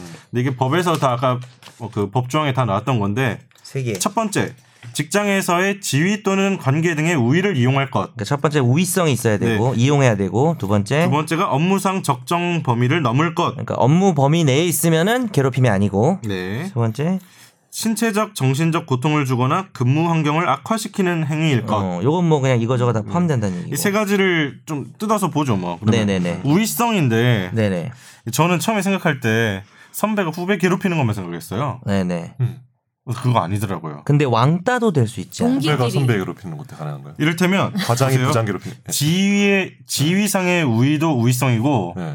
관계상의 우위도 우위성인데 지위의 우위는 간단한데 이제 관계의 우위가 되게 여러 방법이 지위의 있는 거죠. 우위를 아, 하면 뭐, 선배가 상하관계죠. 이제 뭐 상하관계인데 관계 우위성에서 그렇게 해석하고 있더라고요. 이를테면 아. 이- 우리 사장님이야, 우리 회사 사장님이고 음. 내가 사장이야? 뭐 부장 부장 부장 아, 뭐 그냥 사원 사원 사원이야. 어. 근데 지위상으로는 높잖아요. 왜 다 높지. 김사원이야 셋다 아 짜증나 어, 네. 근데 우리 세 명이 수적 우위를 형성해요. 날 왕따 시켜 왕따 시켜. 아니면 그럼 내가- 남의 시간에 나, 나 빼고 셋이가 그러니까 이것도 나 괴롭힘이야? 어, 예, 그러니까 내가 정말 아니면 내가 고통 회장님 네, 받아야 돼. 아들이야. 네. 그러니까 다른 건 다른 건 그런 거 두 번째 세 번째 따져봐야 되는데 네네. 이 우위성에서 판단할 때는 수적 우위도 인정을 하더라고요. 음. 그러니까 내가 회장님 아들. 회장님 이것도 아들- 어. 아니, 근데 사실 꼭- 관계상의 우위잖아. 그치 근데 회장님 나한테 뭘 아들까지 함부로 못할 갈 거야. 필요도 없다는 거지 회장님까지 갈 필요도 없다는 없이 아. 거야 지금은. 예를 들어서 이런 거야. 뭐 심지어는 여성들만 있는 어. 직장에서 남성이 소수인데 음. 음. 뭐 좀 이런 관계가 특이하지만 주로 이제 뭐 여성이 뭐 차별받는 근데 경우가 음. 많아요. 많겠지만 교육- 교육회사들. 어. 남- 남자 직원이 보험회사. 뭐 예를 들어서 너가 남자니까 뭐 다 해라. 어. 뭐 힘쓰는 거 다 해라. 이렇게 음. 하는 게 적정 범위를 넘어서면 그거 고용노동부가 예시든 것 중에 음. 너는 남자 사원이니까 힘세니까 정수기 물은 네가 가라. 이것도 괴롭힘으로. 오, 우리 아, 그런 그래요? 거야. 괴롭힘이지. 네? 이- 21세기에 그래서 예, 진짜. 지위상 우위는 다 이해를 하실 테니까 네. 관계상 우위에 그 대해서 얘기를 하면 되겠네. 노동부에서 어떻게 이- 설명을 하냐면요. 개인 뭐. 대 네. 집단이라는 수적 측면이 있네요. 이거는 이거는 개인 왕- 대 집단과 같은 수적 측면. 요건 왕따 시키는 거 말하는 거. 같죠? 그죠? 네. 예, 그렇죠. 뭐 후배들이 이를테면 선배를 아. 왕따시킬 수도 있는 거죠. 후배가 이렇게 스크럼을 짜서 정말 너무 슬프다. 선배를 왕따시키거나 최악이네. 이것도 너무 아. 슬프다. 이게 근데 그러니까 다른 걸 따져봐야 됩니다. 아까 네. 이게 예시는 저를 사장으로 했는데 솔직히 사장을 왕따시키는 건 괜찮아요. 사장은 어차피 부장. 왕따. 근데 부장이 그치. 부장이고 하나 위 상원, 정도를 상원, 상원. 왕따시키는 건 네. 조금 문제될 근데 수 있어요. 사장은 괴롭힌 다- 대상 아니에요 이거. 여기 그, 아예 대상이 왜냐면 이게 아니죠. 아, 예, 근로자 근로자라고 근로자를만 돼 있어요. 괴롭혀야 예. 돼. 상무 전무 다 아니죠. 간부들은 근로자 아, 아니니까. 아무도 아니에요. 아니면은 막 그런 것도 있지 않을까? 동기끼리 한 명 왕따 시키고 이런 그죠, 그죠, 경우? 예, 그죠. 어, 그렇죠. 그렇죠. 동료끼리. 그건 당연하고 그 밑에 보니까 연령, 학별, 성별, 출신 지역, 인종, 인종, 이렇게 인종도 있네요. 있죠. 그러면은 네. 성별은 이제 남자들이 여자를 그렇게 할 수도 있고 반대할 수도 있고 예. 너희가 지금 직장 내 괴롭힘이네. 나 연령 가지고 맨날 그러잖아. 나이 많다고. 저희는 같은 직장이 아니에요. 아 그렇구나. 그럼 직장 내 많이 괴롭힘 괴롭혀 아니에요. 주세요. 그냥 괴롭힌 직장 겁니다. 외 괴롭힘. 직장 직장 간 괴롭힘. 그냥 괴롭힌 거. 그리고 직원이 4명밖에 안 되잖아. 이런 젠장. 어, 5인이 안 돼요. 저기도 포함은 오인. 어, 5인인가? 우리 최종 의견 회사에서 어 유치해 하세요. 아무튼 네. 그 있고요. 또 근속 연수, 전문 지식 등 업무 역량 아, 뭐 이런 걸로 괴롭힐 수 있어요? 야 지식도 없는 놈아 이러면서. 그리고 이거 네 번째도 노조, 직장 협의회 등 근로자 조직 구성원 여부. 중요하네. 야 그럼 이거는 노조에 속한 사람이 속했다고 괴롭힐 수도 있겠네. 여기. 그럼 뭐 안 속한 사람을 괴롭힐 수도 있는 거고 노조원들이 아니면 이제 상사가 아이 저거 노조 가입했어 이래서 또 괴롭힐 수도 있네. 네, 그, 그런 우위성 그리고 감사, 너무 넓다. 뭐 인사 부서 등 업무의 직장 내 영향력, 정규직 여부 등의 요소가 문제될 수 있다. 이 관계 우위성을 따질 때 아, 이, 게 재밌네요. 직장에서 승승장구하는 후배 일단 승승장구라는 말이 되게 오랜만에 잘, 들어요. 나가, 잘 나가시는 분. 직장에서 승승장구하는 후배가 모든 상사 지시를 들으면서 특정 상사의 지시만 무시하고 반발. 이거 진짜 기분 나쁜 것 같아요. 되게 좀 상사 중에서 좀 네. 잘 나가지 못하는 분의 지시만. 예, 그렇게 와 했을 때 이거 뭐 진짜 이거 더 나쁘다 이거. 만만하게 보는 거지. 상사가 하는 거 더 나쁜 것 같아. 왜왜 왜 그런 생각? 뭐뭐 이런 뭐 Q&A에 대해서 이 친구를 지금 왕따 시키면 정당방위 되나요? 아, 아니. 역, 아니 제 생각에 왕따 못 시킬 것 같은데, 어. 못 이- 시킬 것 같은데. 이, 상사가 잘 나가는 게 없어서 아 그렇게 그런. 당하고 말 것 같아요. 지금 말씀하신 거가 이제 여러 이제 Q&A들이 나올 거 아니에요. 시행이 됐는데 괴롭힘이 그죠, 예. 뭐냐 했을 때 예. 노동부에서 뭐라 어떻게 설명하냐면 아까 승승장구한 후배 승승장구 너무 웃다. 예. 직장 내 괴롭힘은 업무 관계라면 후배든 상사든 모두 위반자가 될 수 있다. 네. 그 네. 얘기하면서 후배의 행위가 반복적이거나 어, 다른 후배에게 영향을 미칠 수 있다면 괴롭힘으로 네. 인정될 수 있다. 그렇죠. 물론 이제 선배가 주로 대- 개- 가해자가 아, 되겠죠. 예, 그러겠죠. 근데 이제 예. 아닐 수도 있다는 건 알아야 될 것 같아요. 그리고 막 장구 들고 와서 때리고 아, 네. 아까 승장구. 물장구는요? 물장구야. 그거 되게 좋아하네. 되게 좋아하네. 아, 무장구 웃겨. 아무튼 이게 첫 번째 우위성에 대한 설명이었고요. 네. 음. 아무튼 행위권이 세 개라고 했잖아요. 우위성, 업무상 적정 범위, 네. 뭐 신체적 공, 뭐 정신적 고통이나 근무환경 악화인데. 네. 아, 그만. 근데 지금 지금 나오는 이제 이제 여론이라든지 네. 언론 보도를 보면 네 업무상 적정 범위를 어떻게 판단할 것이냐 음. 음. 어렵죠. 여기에 대해서 가장 어렵지. 좀 헷갈려하는 것 같아요. 이거 어렵지. 업무상 적정 범위. 뭐 커피 타워라 이런 건 업무를 넘었겠지만 뭐 음. 예를 들어서 어떤 회의를 통해 회의를 해야 되고 중요한 회의를 하고 이럴 때 뭐 사람이 음료도 마셔야 되고 음. 네. 음. 뭐 아주 좀 좀 유치한 얘기지만 업무의 연장이라고 볼 수도 있잖아요. 우리가 뭐 산업재해 같은 것도 회식 중에 일어나도 다 업무상 재해잖아요. 네. 애매하네. 또 아까 고기 전- 구울 하는 건요? 어디? 회식에서 고기 구울 하는 건요? 다 아, 그러니까, 될것 그러니까 이렇게 같은데? 해석해야 될 것 같아. 업무상 적정. 그러니까 업무 회식도 안에 업무 있는데 어, 연장이잖아. 음. 업무에 적정하지가 않잖아. 예를 들어서 얘만 고기를 굽는다는 게 원래 얘가 고기 구우려고 취직한 게 아니니까 그치. 일단 적정 범위는 잘 무조건 굽긴 해도. 넘겠지. 만약에 무조건 네가 구워야 된다 이러면 그럼 못 굽게 하는 건요? 그렇게 아 이거 아, 좀 너는 싸움 많이 굽지 마. 나죠. 내가 진짜 잘 굽는다. 너 맨날 고기 태우니까 굽지 마 못 이렇게 하면은 굽어. 선재 오늘 무슨 일 있어요? 왜 자꾸 드림 많이 쳐요? 고기 네. 좀 사주세요. 아니, 물 자꾸 자꾸 생각이 뭐. 나서요. 그 이렇게 옆에 물 같은 걸로 물장구요? 자꾸 상상을 하게 저 돼서 요새 드립력이 충만해요. 와, 좀 많이 해주세요. 네. 물장구 너무 그러니까 업무상 적정 범위 넘는 네. 것으로 인정되기 위해서는 웃긴다. 예. 그 행위가 사회 통념에 비춰볼 때 사회통일 뭐야? 음. 업무상 필요성 인정되지 아, 저는 않거나 근데 궁금한 거 있어요. 이거 관련돼서 어. 이제 저희는 TV에 이제 얼굴이 나가는 직업이다 보니 네. 어? 그렇죠. 사실 원칙적으로 봤을 때는 뭐 아나운서가 뭐 예뻐야 된다거나 이런 건 아. 없죠 사실은. 되게 뭐 중요한 음. 왜냐면 예민한 문제네. 음. 핵심은 사실 신뢰감이잖아요. 그치. 그렇죠. 어. 뭐 말, 말 잘하고 신뢰감 있고 이게 핵심 포인트잖아요 사실은 네. 근데 부차적인 건데 그러니까 예뻐야 되는 건 아니니까 이제 또 우리 네. 사실 선재 예뻐야 아나운서가 또 아나운서가 될 수 있었던 고맙습니다 그만해. 그만해. 정말 고마워 그만해. 정말 고마워 지금 괴롭히는 거야. 아 이거 직장이 아니잖아. 아니 괴롭힘 아니에요 직장이 저는- 아니에요. 아니 아, 아니 괴롭힌 거 아니야? 저는 복수할 수 있기 때문에 어. 아, 네. 괴롭힘이 아니라고 생각하고 아, 아, 네. 무튼 근데 네. 만약에 예를 들면 상사가 네. 본인은 업무의 범위에 있다고 생각해서 외모 지적을 할 수 있잖아요 아. 아나운서 그런 문제가 있지. 근데 밑에 있는 사람 듣는 사람은 아니 뭐 이- 이거는 외모 아, 지적에 다른 따라 다를 것 같아요. 네. 그러니까 네. 그런 내용에 게 따라. 되게 음. 애매하다니까 아니 왜냐면 얼굴이 나오니까 외모에 관한 이야기는 업무에 관한 이야기인 것 같은데 음. 그게 뭐 지나치게 뭐 그걸 가지고 간섭하면 문제 가 어, 되는 거 맞아, 아니에요. 뭐. 그러니까 예시를 들어보시면 좋을 것 같은데. 장신구 음. 아니면 화장. 화장이 머리 너 너무 스타일. 너무 진하다 이런 거. 이런 그러니까 것들은- 저는 그러니까 어. 저는 언뜻 생각했을 아나운서들 때는 막 스모키야 스모키. 그러니까 어. 너무 신뢰감을 떨어뜨릴 수 있는 거. 예를 들면은 이 이 사람이 무슨 말을 하는지 집중 못할 정도의 코 피어싱. 헤어스타일이나 뭐 액세서리나 옷이나 이런 거면 전 지적할 수 있다고 생각하는데 그렇죠. 음. 사실은 뭐 저도 후배가 있으니까 그렇지 똑같은 입장. 내가 볼 때 안 예쁠 수 있어요. 근데 그건 저는 지적을 하면 아- 안 예쁘다고 지적하는 건 아니라고 저는 생각하는데 음. 근데 어 또 다른 면에서는 예쁜 게 프로 의식이라고 생각할 수도 있잖아요. 업무의 범위다. 네. 누군가 어, 아, 그러니까 누군가 앞에 서는 직업이라면 지금 예쁘다는 건 이제 꾸며서 잘 이렇게 꾸며서 예쁘게 보이게 예쁜 하는 거. 모습으로 하는 게 어떻게 보면 되게 프로다운 행동이라고 생각하는 사람도 있을 수 있으니까 그게 애매하다 이 말이에요. 네. 갑자기 생각하는데 전에 뭐 진짜 다른 방송 보는 것 같은데 애매하다. 안경을 쓰고 나오신 아나운서 기억- 있었지. 앵커였나? 한 번 아나운서. 내가 여기서 얘기했어요 방금. 어 그렇죠. 그런 것도 약간 비슷한 맥락일 수도 있고. 아 근데 그건 약간 좀 다른 건가? 그거는? 안경인데 막 선글라스야. 그러면 안 되지. 아니면 그건- 힙합 힙합 안경. 네. 근데 안경 쓰는 네. 나무에서 뉴스에 아, 그, 이거 이렇게, 참 이렇게 선이 어렵네. 있는 거 이렇게 이렇게 사회통념이라는 그 기준이라는 네, 게 지금 되게 뭐뭐 어. 모호하고. 그래서 어. 업무상 적정 범위가 계속 좀 앞으로 좀 해석이 돼야죠. 애매해질 것 같다는 지적들이 음. 있는데 업무 시간에 카톡은 확실히 업무 사회통념에서 이 넘은 거 맞잖아요. 음. 지금은 현재. 주말 아홉 밤 9시 카톡하는 그러니까 사람 업무 진짜 시간 때리고 싶어요. 외의 카톡. 네, 업무상 카 얘기를 업무 시간 외를 넘어서 뭐 8시 9시 하는 거야, 밤에. 그건 네. 확실히 사회통념상 넘은 거 맞죠? 네. 네. 그 소송이 있어요, 또. 그런 게 비슷한 게. 네. 그래서 이거는 어쨌든 사회 통념에 비춰봤을 때 네. 상식적으로 생각했을 때 업무상 적정 범위를 넘었다. 음. 음. 그게 좀 애매하잖아요, 사실. 네, 어렵다. 네, 네. 이제 앞으로 케이스들이 나오면서 음. 정리되지 음. 않을까요? 그렇죠. 네. 그럴 것 그 같습니다. 세 번째 아까 행위 요건 중에 세 번째는 신체적 정신적 고통을 주거나 근무 환경을 악화시키는 행위일 것. 이거는 쉬울 것 아, 같아요. 그건 쉽지. 여기 예시로 음. 나오게 면벽 근무가 있네요.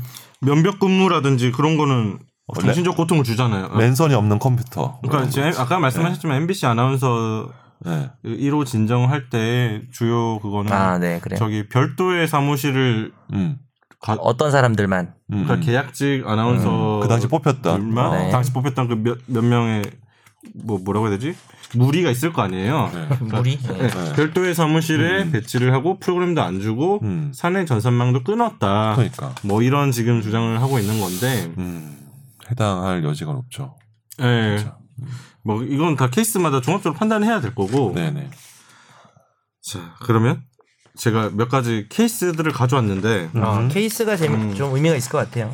케이스를 인정되는 거랑 안 되는 거랑 하나 정도씩 볼까요? 그러면? 네, 네, 보시죠. 뭐 가볍 간단하게 보죠. 예, 첫 번째 거 먼저 한번 육아 휴직 후 복직한 직원에게 전에 담당하던 업무가 아닌 전에 담당하던 업무는 창구 수신 업무였는데 창구 안내 및 총무 보조 업무를 주고 직원을 퇴출시키기 위한 따돌림을 지시함. 피해자를 제외한 다른 직원들만 참석한 회의에서 피해자를 내쫓기 위해서 따돌림을 할 것을 지시하는 취지의 내용을 전달했고요. 이후 책상을 치우고 창구에 앉지 못하게 할 것을 지시, 그를 직원으로 생각하지 않는다는 취지의 발언을 하는 등의 행위를 해서 피해자는 우울증을 앓았고 결국 퇴사했습니다. 뭐 이건 당연히 인정되겠네요. 이거 보니까. 음. 일단 뭐 너무 명백하다. 판단할 때 어떤 걸 보냐 그걸 때문에 가져온 건데 일단 행위자가 회사 임원이었으니까 해당되고 뭐 우위성 있고 예, 피해자는 직원이니까 뭐 당연히 뭐 되는 거고 근로자인 거고 뭐 음. 육아휴직 이후에 같은 업무를 못 볼 이유가 없는 건데. 또 행위 장소 사업장 내였고 네. 행위 요건 아까 말했던 계속 얘기했던 세 가지 볼 때 스트레스 우위 주죠. 우위를 여부 우위성이 있었는지 네, 네. 이건 임원이라는 지위를 이용해서 했기 때문에 전문에 심지어 네. 음, 네. 우위성 인정되고 업무상 적정 범위 넘었는지 이건 넘었다고 판단을 한 거고 네네. 또 이 직원이 우울증을 앓았다고 했잖아요. 네. 이제 정신적 고통을 받은 네네. 걸로 인정됐고 음. 그래서 직장 내 괴롭힘에 해당되는 것으로 판단한다. 요거 뭐 음. 인정 불인정 합해서 일곱 개밖에 안 되는데 좀 빠른 속도로 다 보내놨잖아요. 시간 좀 그런가? 한 5분. 스피드하게 볼까요? 그냥 결론만 볼까요? 선, 그러면? 어, 결론 중심으로 네. 선재 아나운서나 읽어봐 뭐 줄까요? 네, 두 번째 김기자님이 거를- 좀 번갈아가면서 읽으면 될 것 같아요. 두 번째도 인정 사례인데 가해자인 선배가 후배인 피해자에게 술자리를 마련하지 않으면 인사상 불이익을 주겠다고 반복해서 말한 사건. 술자리를 만들어라. 아직도 날짜를 못 잡았느냐. 사유서를 써와라. 성과급의 30%는 선배를 접대하는 것이다. 등 반복적으로 술자리를 갖자는 발언을 하고 심화해서 사유서를 쓰게 하느니 니들 돈으로 내라는 거예요? 30% 이게 어, 그거. 아, 사유서는 좀 약간 충격인데. 그러니까 이런- 술자리가 이거 그러니까 사유서 이제 뭐야? 얘가 뭐 무슨 개인이 못 오고 얘 못 오고 뭐 음. 날짜 못 잡는 사유를 다 쓰라는 어. 거 아니에요. 얘는 뭐 이모 상으로서 뭐 음. 최종 의견 회식 잡는 것보다 더 어렵네요. 네. 그리고 세 번째 인정 아, 네. 정말 어렵잖아. 세 번째 인정 사례가요. 네. 회장이 운전기사에게 운전이 마음에 안 든다며 지속적으로 폭언 욕설 그리고 때로는 운전 중인 운전기사의 머리를 뒤에서 가격해서 마구 때리기도 함. 사고 나서 눈미러와 다쳐버려요, 씨. 사이드미러를 접은 사장만. 상태에서 운전하도록 해서 피해자는 극도의 스트레스 속에서 운전 업무를 함. 이, 이건 왜 접은 상태에서 운전하도록 한 거죠? 위험하잖아요. 이거 아, 실제 그러니까- 사례잖아요. 그러니까 장난친 네, 건가? 다 실제 사례예요. 네. 그러니까 자- 약간 괴롭히는 방식인 어. 거네. 네, 너 괴롭히는 접- 방식이에요. 접고 운전해봐. 네, 지도 접고 지도 운전해라. 위험한데. 아니 뭐냐면 도라이 직접 아니야? 음. 보라는 거거든. 이거 그때 내가 알고 있어. 아 뭔데? 미러를 보지 말고 네. 눈으로 직접 보고 확인해라. 나를 태우고 하니까 안전하게. 그, 지지였어요? 취지. 아니 거의 기린이어야 못했다. 가능한 거 아닙니까? 못했죠. 아니 아니, 실제 케이스예요. 그 이거는. 취지야. 그게 진짜 취지야. 그게 네. 더 안전 더 위험한 거잖아 사실. 위험한데. 음. 그러니까 한마디로 미러만 보지 말고 직접 봐라. 근데 사실은 다 봐야 미러만 되나? 미러만 보지 누가 이걸 다 그, 이거 어느 상관하잖아. 회사야? 회장. 기억은 안 아 나는데 이거 유명한데. 밝혀. 이- 어, 이거 어쨌든 이것도 무슨 회상에 직장 내 회장이야? 괴롭힘으로 인정된다고 어, 네, 그 여기까지 다 인정. 판단했습니다. 또 네. 또 인정인데요. 회식 자리에서 직장 상사가 소주병을 거꾸로 쥐어잡고 피해자를 가격하려고 위협하고 고객들 앞에서도 피해자의 목을 짓누르는 신체적 폭력을 가하기도 함.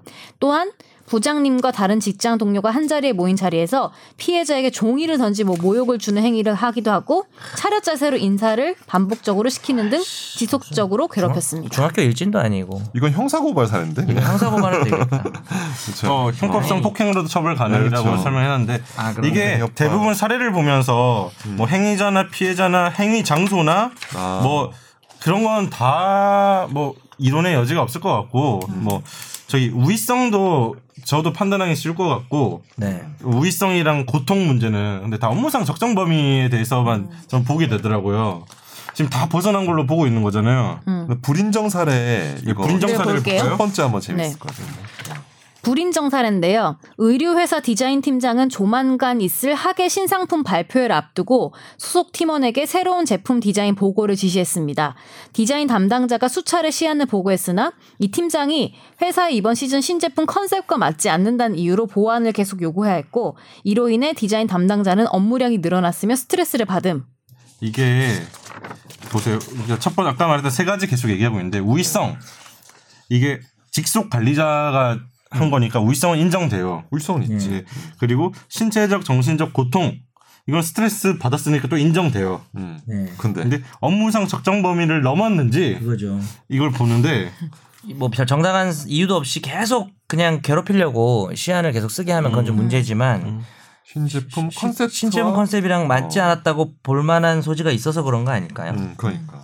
수차례 아닐 것 실시하는 같지만. 뭐 그 정도로는 필요 아, 그 그거는 업무상 필요성이 있다고 또 그러니까 판단을 뭐 한 거죠. 그렇죠. 음. 자세한 내용은 여기 없지만 이번 시즌 신제품 컨셉이랑 뭐 맞지 않, 않는다고 볼 수도 있다. 음. 네. 그러면은 뭐 계속 요청을 하니까 스트레스는 받지만 음. 아이고 짜증 나겠죠 이 저 부하 직원은. 괴롭히는 근데- 건 아니죠. 근데 네, 괴롭힘은 아니다. 사실 그러니까 결국에는 일을 못해서 혼나는 거는 괴롭힘이 아닌 거네요. 그치, 업무상 그렇죠. 적정범위 아닌데. 예. 어. 그러니까 예 그렇게 따지면 뭐 짜증 나는 게 다 괴롭힘이면 다 다 그치. 괴롭힘이죠. 우리 다 짜증 나잖아요. 직장에서 집에서든 회사든 다 법원에서든. 죽여버려 이씨 이러잖아요. 화가 다. 나죠. 예. 아유 무슨 말이야. 마지막 네. 그리고 불인정 사례. 입사 10년 차의 영업소 매니저 김 씨는 입사 동기 중 유일하게 아직 영업 소장으로 승진하지 못해서 다음 인사에서 승진하기 위해선 이번 근무 평가에서 A 등급이 꼭 필요하지만 이 평정자인 본부장은 김 씨의 근무 성적을 지난번에 이어서 B등급으로 통보를 했습니다. 김 씨의 영업소장도 본부장 평가에서 B등급으로 통보받은 것으로 보아 영업소의 실적이 다른 지점에 비해 떨어지는 건 사실로 보이지만 승진을 앞둔 자신에 대한 상사의 배려를 기대했던 김 씨는 B등급이 나오자 본부장이 본인의 승진을 고의적으로 막는 게 아닐까 하는 생각으로 애매하긴 하네. 괴로우시답니다. 그렇게 그런 의도로 한 거는 아닌 것 같다. 뭐 이번에도 어. 평정이 비등급을 받을 만하다. 뭐 이런 취지였겠네요. 네. 근데 반대는 괴롭힘 돼요? 어떻게 해요? 어떤가요? 나는 A를 받아야 돼. 음. 근데 야 선배들이 많이 힘들다 이러면서 음. 선배들 이번엔 A 주자. 왜 너는 비야? 넌 B야, 상대평가라서. 난 A야 누가 봐도. 그거는 그러니까 그- 이번 평- 그거는 완전 직장 내 괴롭힘. 이번 평정에 아니, 반대인 거지. 부당한, 그러니까 부당한 이- 평가면 그러니까 얘 좀 중학교까지. 챙겨줘야 돼. 얘는 좀 챙겨줘야 돼. 지금 얘 승진해야 하니까. 아. 그러니까 이번에 너가 좀 양보해. 아, 이렇게 승진을 하는 좀 경우. 양보해. 근무에 대한 진정한 정당한 평가 이외에 그런 다른 의도가 있다는 게 명백하게 드러나면 괴롭힘이 음. 되겠죠. 적정 범위 넘은 것 같은데 그거. 네. 근무 평가 좀 그거는- 애매하잖아요. A, B, 그러니까 D인지. 어려워. 너 되게 어려. 이번 달 근무 평가 스스로 A야 B야. 저요? 이번 달은 뭐 그냥 빗불 정도 되는. 저희 학점이야. 대표님 듣고 계십니까? 너 재수강 네, 아니야? 빗불입니다. 재수강. 정 음. 변호사님 네. 빗불을 지- 빗불을 저는- 네. 저는 재수강하나요? 예. 씨뿔 씨뿔. A 트리플. 왜냐하면 제가 아니 기본적으로 제 능력은 어떻게든 아무리 부족해도 제가 하루에 3시간 자고 하루에 14시간 근무했는데 매일 토요일 일요일 다 근무했는데 이런 사람이 A를 못 받으면 누가 A를 받겠습니까? 이 연사 강력히 36발 연사. 그만합니다. 재미도 없고 망했네요. 아무튼 뭐 오늘 직장 내 괴롭힘 금지법을 봤는데 네. 제가 이거 준비하면서 그러니까 제 생각은요 어차피 나머지는 다 문제가 안 되는 것 같고 음. 그렇죠. 업무상 적정 범위만 판단이 그쵸. 제일 애매한 것 같은데 되게 어렵죠. 그냥 상식적으로 판단하면 될 것 같다는 생각이 음. 그냥 제 결론이었거든요. 그렇긴 음. 하죠. 이 사람들이 뭐 이렇게 네 명이 모여서 저 문제 있네 싶으면 문제가 있는 거예요. 네네 그렇죠. 맞아. 근데 그 그렇게 판단한 거고 이게 처음에는 이거 왜 만들었지 생각도 좀 들었어요. 음. 왜냐하면 기, 뭐 문제가 되면 아까 뭐 기존에 있는 법으로 되는 거잖아요. 개별법에서 음. 처리를 할 수 있는 거잖아요. 음. 네. 근데 이 괴롭 약간 선언적인 의미가 좀 강하다.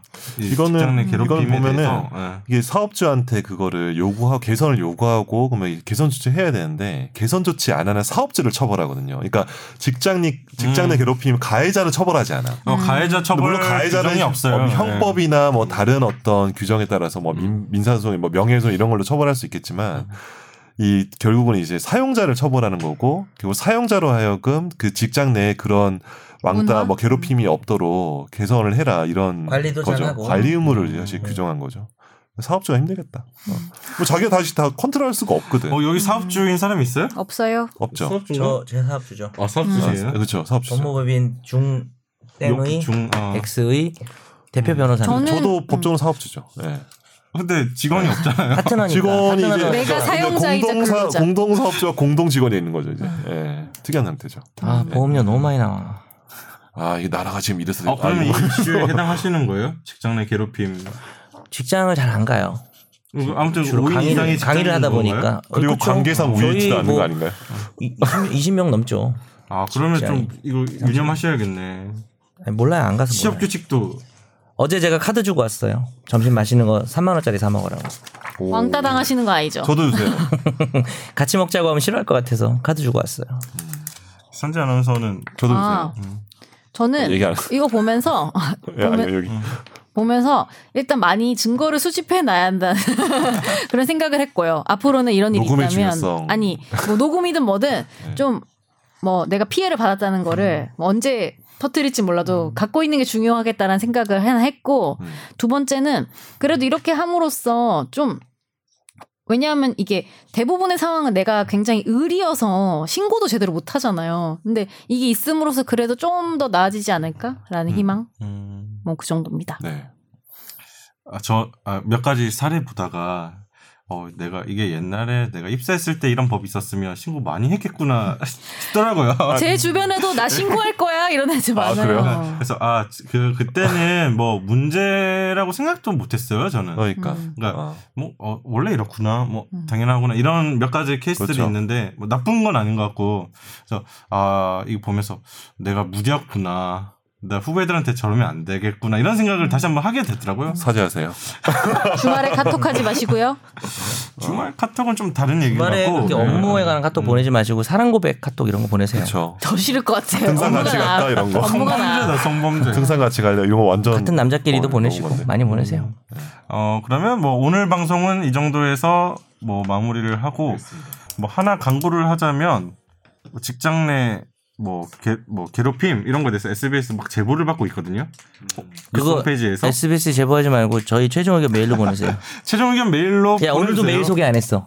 아 우리 어, 죄송합니다. 이런다니까. 아. 근데 솔직히 저희- 소개하고 안 하고 차이는 별로 없는 것 같긴 해. 그래도 마지막으로 메일 주소 한번 네. 소개하는 거 하고 끝내죠. 네, 저희 최종 의견 메일 주소는요. 아카펠라로 final 할까? f i n a l 골뱅이 sbs.co.kr입니다. 네. 파이널, 다음 주에 뵙겠습니다. 파이널. 네 감사합니다. 감사합니다.